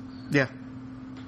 Yeah, he is. Uh, like I said, I'm a fan of Jonathan Quick, but I don't. I think he's he, is Sidney Crosby, as I said last time, is getting his ball sucked Yeah, by uh, by NBC and by the by the league. But you know, and for the record too, I thought Crawford probably could have knocked his ass out if they were to if they would have thrown down after that. Uh, I think it was the second per- at the end of the second period when they had that confrontation. yeah. See, I missed that. I had like gotten up to get something to eat or something like that. I didn't even see that play. I heard about it. I saw the replay uh, between periods, and then I looked it up on the internet. And it's actually in my highlight video as well. I actually threw a little clip of that in there. Um, yeah, I don't know what Crawford was really trying to accomplish because I don't know what was. I, I I don't know that there was anything really going on. I maybe Quick was crying that you know Shaw had fallen over him, but I don't necessarily a reason, see a reason for Crawford to go down there. But hey, you know I like his fire. I like that he's backing up his team. I like that he's confident. Uh, while everyone saw him shake his gloves like like you know they were going to throw down, Quick was never going to do that. No, No. it, it would have been funny if they did, but and I I think Crawford would have probably got the better end of it. But Yeah. it, it was amusing. Yeah, it was amusing. It was entertaining. So, yeah, I'm glad you brought that up because that was actually in, in my notes as well. Uh, that was the uh, the quick uh, Crawford confrontation. Um, uh, other than that, uh, you know, hey, Game Six, you know, Blackhawks forced a Game Seven. Um, and they had they, had- they had a good portion of the momentum. They had won in double overtime in LA, um, or did one in double overtime at home. Then they had gone into L- LA and won, and uh, you know they had a lot of momentum. Uh, the Hawks looked like they had they were kind of breaking out of their shell a little bit, and then Game Seven comes. The unpredictable game seven. Yeah. Um, you know, the game came out. It was a fast and furious pace. It was five goals in the first period. Uh, the Hawks went up two nothing, blew it.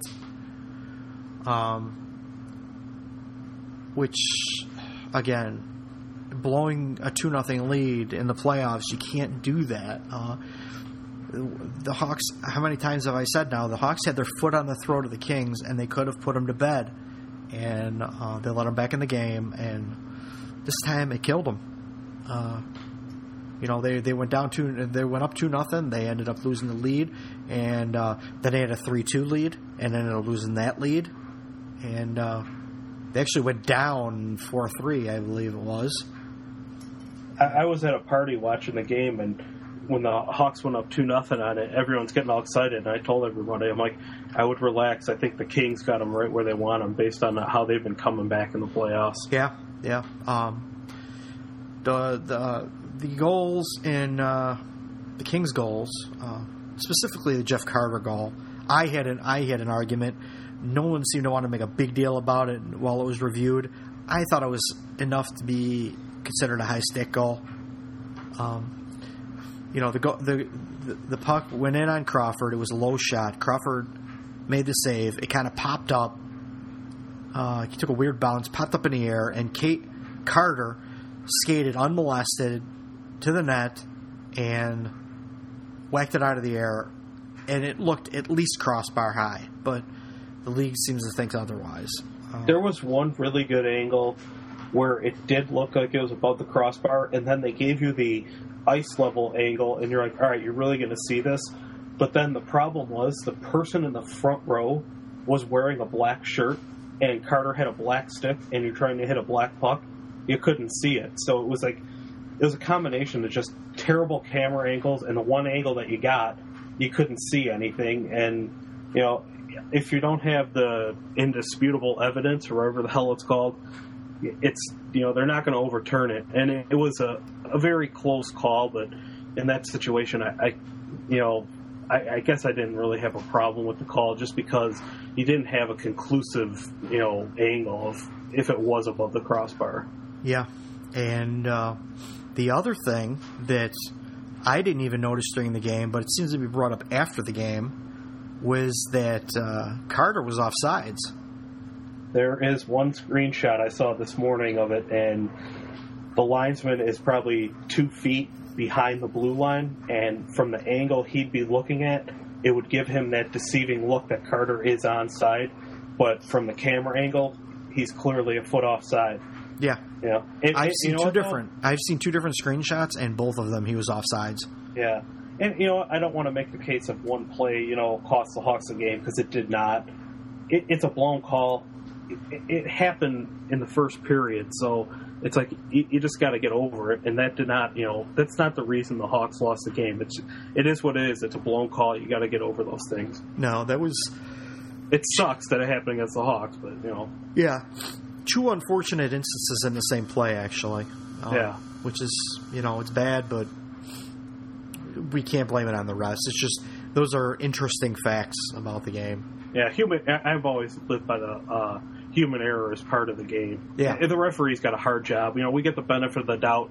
Twelve hours after the play happened, oh look, he's offside.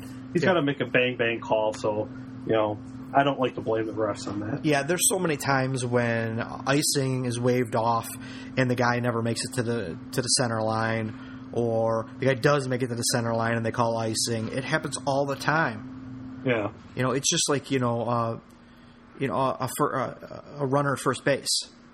That because the play is a spectacular play and the guy you know dove across the diamond, they punch him out even though he's Yeah. safe. Um, and things like that happen all the time. Um, that's what you're going to get when you have humans refing games. yep.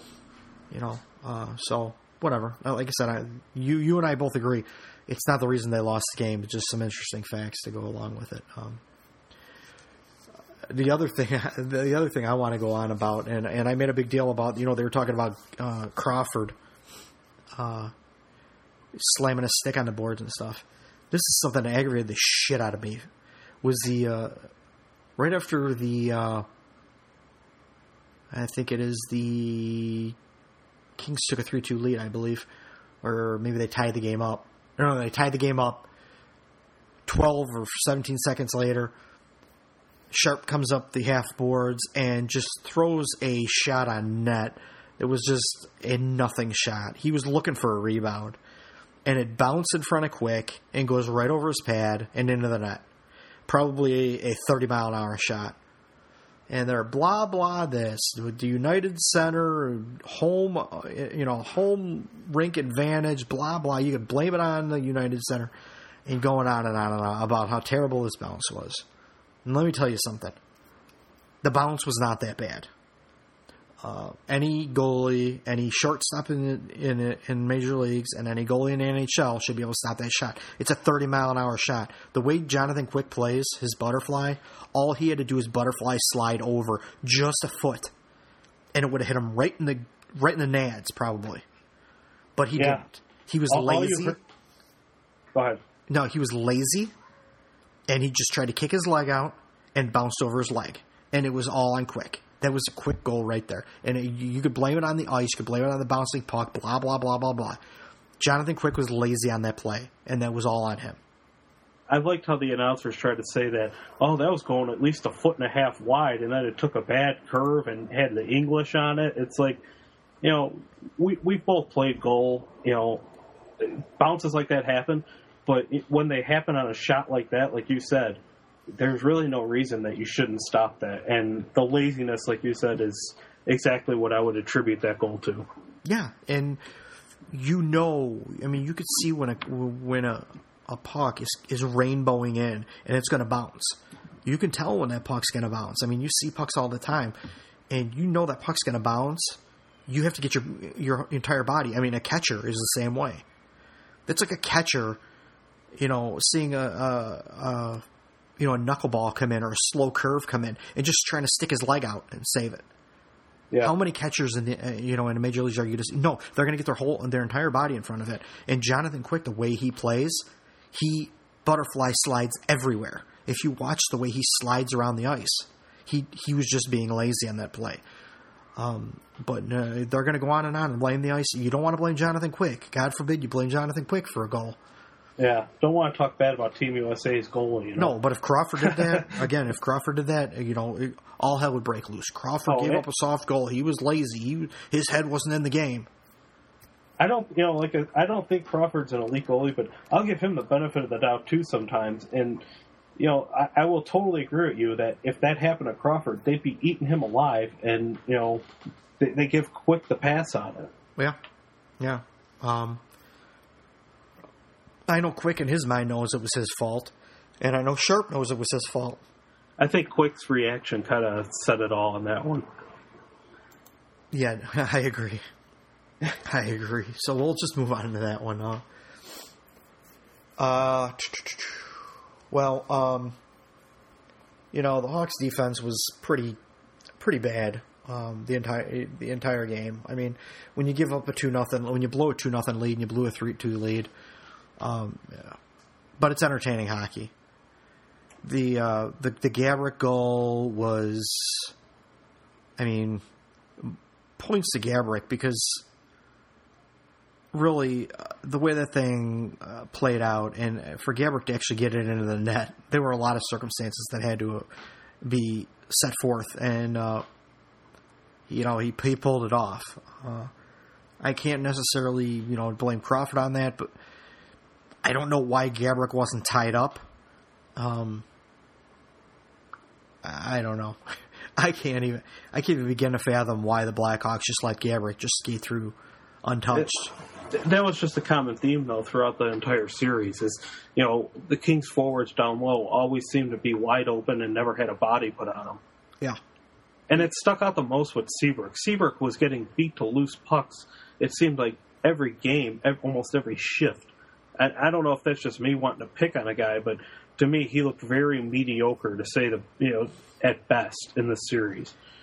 yeah, and I want to because I love Seabrook. Uh, I want to defend the poor guy, but um, to a certain degree, I can't. I can't defend him. I mean, he did look slow. It looked All like too was- often, he was he was gliding. He wasn't skating towards Yeah. the puck. He didn't keep his legs moving. I mean, maybe he's nursing, you know, an injury that he couldn't move like he normally could. But he was not the Seabrook that we're used to, and it's unfortunate.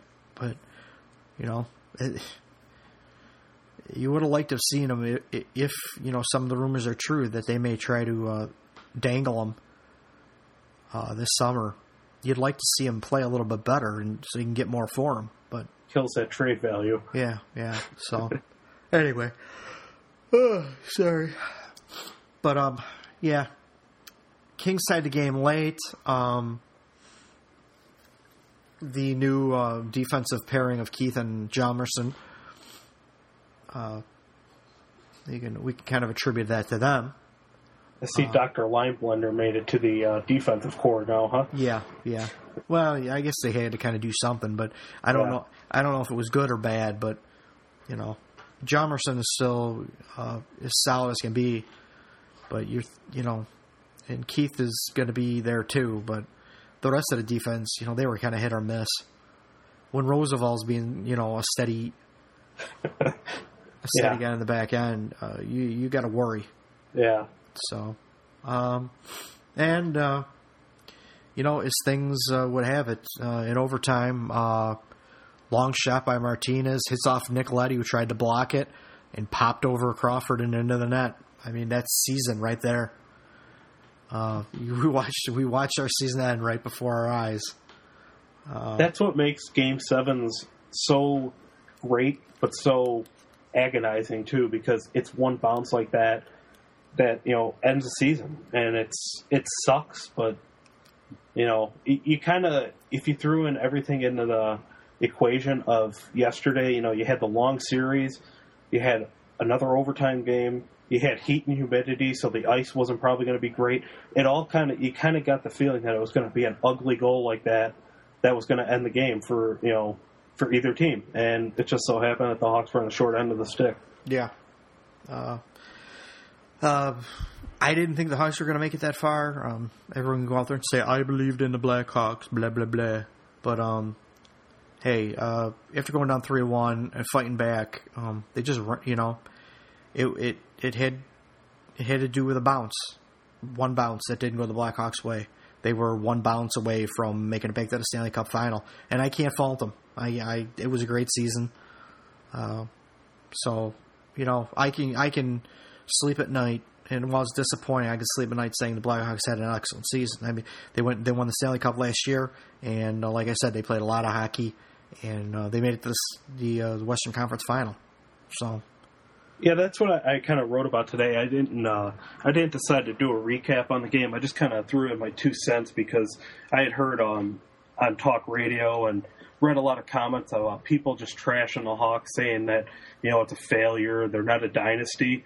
Well, first of all, to me, I could give a rat's ass about a dynasty talk because if you would have told me ten years ago that the Hawks would have been in the conference finals three times out of the last five years, or uh, you know, two Stanley Cups in five years, any of us who sat through what we did ten years ago would gladly take what they got right now. And you know, at the same time, while it's just I'm, it's disappointing how the season ended. To me, I can't call it a failure based on taking everything into consideration. If they would have lost in five games, then I probably would have leaned towards yeah, it's a failure. But the fact that they battled back, made it a series when they really didn't have any business doing that, to me, it just it just aggravated the hell out of me to sit there and hear people just trash them, saying, "Oh, this sucks, it's a failure, this and that." It's like you know what? To me, you know the the this, the disappointment's going to be there for a little bit, but at the same time, you know, it was a great season. You know, I picked them to win the Stanley Cup over Detroit this year, so you know it is what it is. yeah, anyone who says the Blackhawks are a failure this year is an asshole. Yeah, I mean, it just it really did piss me off. It, there's a difference between being disappointed and a failure, you know, Yeah. and it, it, it was disappointing, and I think people are letting that disappointment get to them, and that's what just that made me just shut off, you know, sports radio talk today. Well, I, I'm glad I didn't listen to it this morning because I, I, I, I drive into the building if I could find it because I cannot handle it. I cannot handle it. Uh, luckily, I've uh, got my vehicle back and I don't have to listen to sports radio in the morning now uh, because I, I'd want to kill myself. Uh, Yeah, the the only good part for me is on the way to and from work in my car. I do have uh, Sirius uh, radio, so in the morning, uh, the hockey this morning guys are fantastic, and uh, you know they really make common sense out of the thing, and I don't have to sit there and listen to Mully and Hanley try to act like they know what they're talking about. Yeah, that's the good part about having my truck is I have NHL radio. Well, when they when I have the the free uh, the free subscription. yeah, which drives me fucking crazy because it's like every six weeks they give you a week for free, just to give you a little taste of it. And, and I'm not paying extra money for it. I tell you that right now. I'm a big NHL fan, but whatever. We, I went over this before. Pain in the ass. so, but yeah, so that's that's really it. I mean, I don't want to get too much into. Um, I mean, really, it's still fresh. The wound is fresh. We've got a lot to think about. Um, I could just, I can definitely say that um, someone had asked me who the free agents were, uh, and I did look it up. Um, ben Smith, uh, Jeremy Morin are restricted free agents. Um, Handzus is uh, UFA. Uh, Sheldon Brookbank is UFA. Uh, Raanta is the RFA. So I, we really don't have too much to worry about as far as uh, the Blackhawks go. Uh, we may we may see some moves. Kris Versteeg. oh God. uh, let's actually revisit that before before we before we wrap things up. Kris for Kris fucking Versteeg. Um, the the big trade deadline uh, acquisition from Stan Bowman failed fucking miserably. what a nightmare that guy. He was useless. Um, yeah, it, it, was bad. I wrote about it in my recap. He, uh, it's like it's to a, it got to a point where every time he touched a puck, you just put your head in your hands. You just do you know face palm because you knew he wasn't going to do anything worthwhile. He was going to end up turning over the puck, and he did. He ended up with the puck on a stick, uh, 10, 12 feet uh, in the slot, uh, right out in front of Quick, and uh, Drew Doughty uh, just ran into him from behind and just knocked him over. And I said, anyone, anyone but Kris Versteeg, please, anyone but Kris Versteeg needs to get that puck. And uh, I mean, it if the Blackhawks can't unload him somehow, I don't know what the what the fuck. You got to get rid of that guy. Um, you, you, retain salary. I don't care what you do, but you got to get rid of Kristopher Versteeg. He's got to go. Uh, I'll gotta, take some blue line paint, some spare glass, anything for the guy. I mean, at that point, I don't. It's just it's a it's a failed experiment. Cut your losses and let it go. and it's it sounds easier said than done. Yeah, because you know, it, you got to look at teams that are, you know, the only team that might even consider taking him is somebody that's got to reach the salary cap floor. Yeah, I mean, he, he's gone to show that he's, you know, he's really not, doesn't have much left.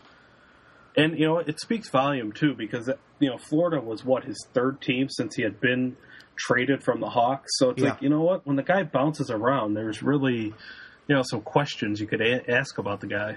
No, he went to he went to Toronto. That was fucking terrible, and, And they then he went to want him. Philly, right? Yeah, then he went to Philly, and they didn't want him back because they didn't even use him in the playoffs really. And then he ended up in Florida, and uh, Florida really didn't want him. But of course, Stan Bowman. Yeah, they got to please the people that are stuck in 2010. We'll get the band back together, fucking meatheads. and and here we are, you know. Uh, well, now we have Kris Versteeg at whatever. Uh, 2.2. yeah, well, we they were his actual salary is more than two point two, It's, but his salary, I think, is 4.8 million, yeah, but, but his cap hit, his cap yeah. hit is 4.4. Yeah, So the the Panthers are paying half of that salary cap yeah, hit. but I don't know Which is are they doing that at, for every year of his of his because there's two more years left on his contract. From what I saw, that that is what his cap hit it is on uh, CapGeek. It said 2.2 the next two years for the Hawks.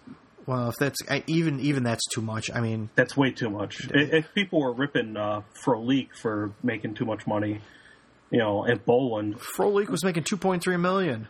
yeah, and he was a productive player too. That's the you know that's the thing is people don't want to say Versteeg's bad because you know oh my god he's a you know he was so fun on that 2010 team. The guy is horrible. I mean, there's no other way to put it. No, yeah, it- And if he thought re- if he really thought shaving the playoff beard into the handlebar mustache was going to change his luck, yeah, that's another thing coming because he was actually worse yesterday in my mind.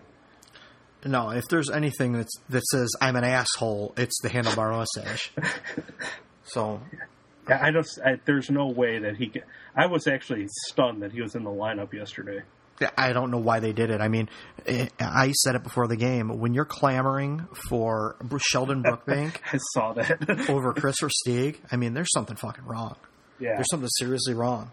I mean, Sheldon Brookbank at forward, no less. You're asking to play a defenseman over him? Come on. I mean, Yeah. Remember that video the Blackhawks put out with the "Welcome Back" soundtrack to it? oh my What- god. Yeah, how long ago does that feel? How stupid does that look? Yeah. Jesus. What a waste of time. It was just it was a total failed experiment, and you know people are going to look back on it now and say, "Oh, we shouldn't give up Jimmy Hayes." But again, I, I was not a big Jimmy Hayes fan either, so Well, the he's a big- trade offs trade offs okay in my mind. Yeah, he's a big body, wasn't making a ton of money, and uh, he's young. That's what he had going for him. Whether Yeah. or not he's going to pan out in the NHL, who knows? But, um, you know, he had. I think he had more upside than Kris Versteeg. That's what I will say, because Yeah, at least he had potential. Kris Versteeg has no potential left. I didn't mind Versteeg coming back, but it, it you know it's just it, it cut your losses now, make it better. You know, just get rid of the guy. Admit you made a mistake. I should go back and find out what I wrote about that when Versteeg came back, because I'm sure I said something to the effect of, uh, "You you assholes all forget about all the complaining you did in the playoffs when Kris Versteeg wouldn't dump the puck deep and he turned the puck over in the neutral zone and it came back the other way. Well, look where we're at now. It's the Yeah. same shit, except he's even worse at it. So I call it the blue line turnover itis, it, it and he hasn't been able to shake it. like like damn it Versteeg. That that's like the you know I actually devoted the game five recap to just about Kris Versteeg and how awful he was. Yeah.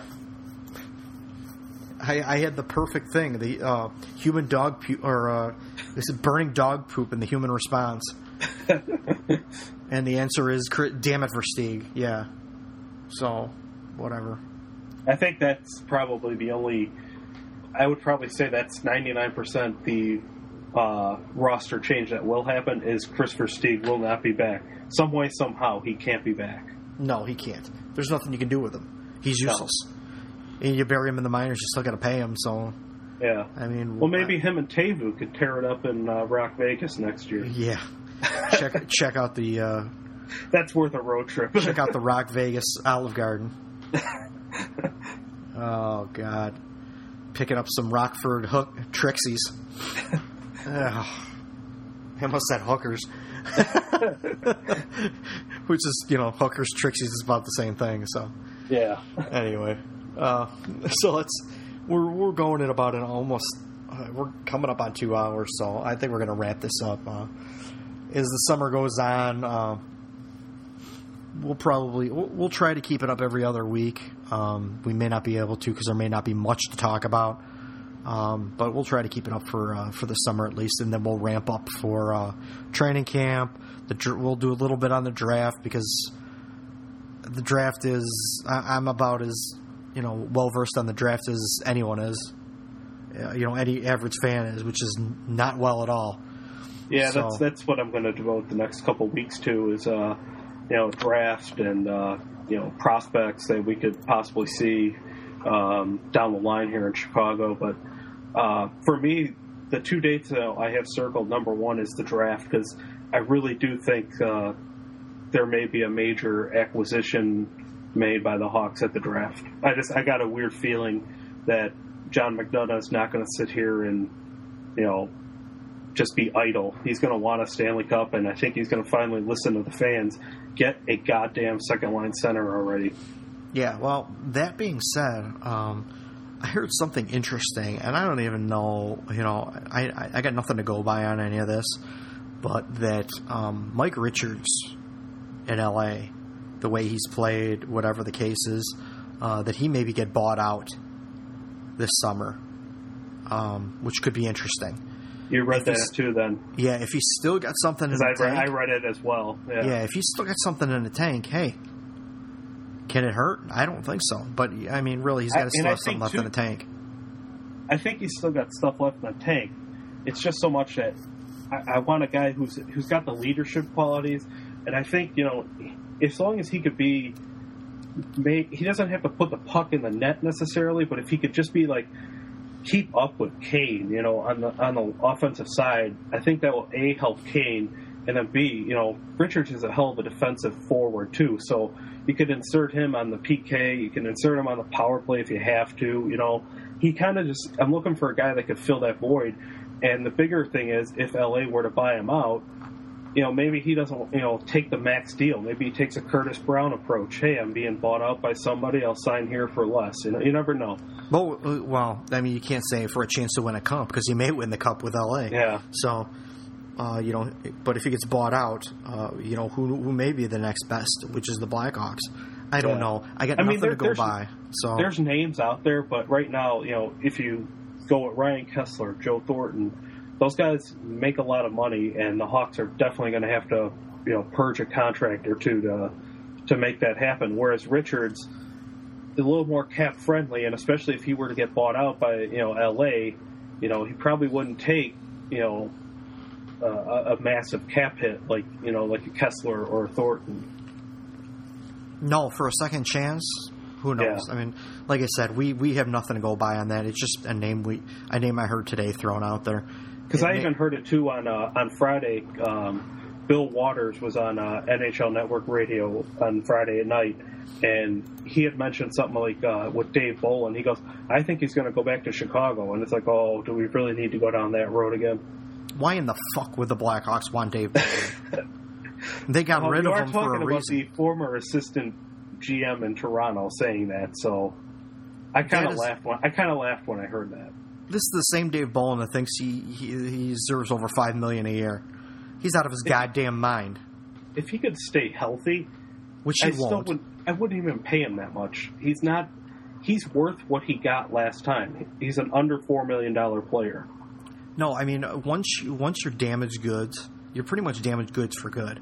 Yeah, you're tainted. yeah, he's been injured more than he's been healthy, and Blackhawks have no need for him. They let him. They willingly let him go for a reason. Yeah, So, if anyone who thinks that the Blackhawks are going to pick David Bolland up, I thought it was. I I literally started laughing in my car on the way home from work I, I yeah, I've been laughing at, at Toronto. You know, at, at, at the prospect that Toronto may give him five million dollars a year. That's fucking hilarious. yeah. If, if Toronto gives him five million dollars a year, I think they should lose every game for like eternity. Because with Clarkson and him and what they gave to Phaneuf, I mean they're they're they're just a bunch of goddamn idiots up there, Don't forget Kessel either. fucking cement heads. Yeah, it's it's it's ridiculous.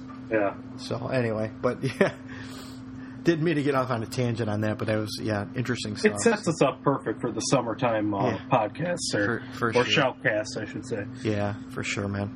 All right, man. So I think we're gonna wrap things up. Um, couple things as we wrap up. Um,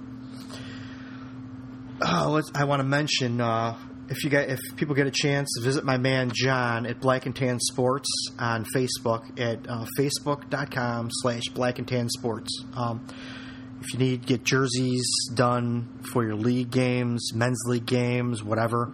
Um, he also does, you know, uh, pro authentic jerseys. I have an authentic Seabrook jersey that I got from him. He did an excellent job on it.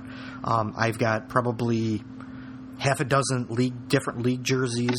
Um, he does an excellent job. He designs really good jerseys. Um, they last a long time. They're not the cheap ass, you know, silkscreen jobbers. So uh, visit John at uh, Black and Tan Sports. You can find it on Facebook, and uh, he'll design a jersey for you for your teams, and they'll last a while.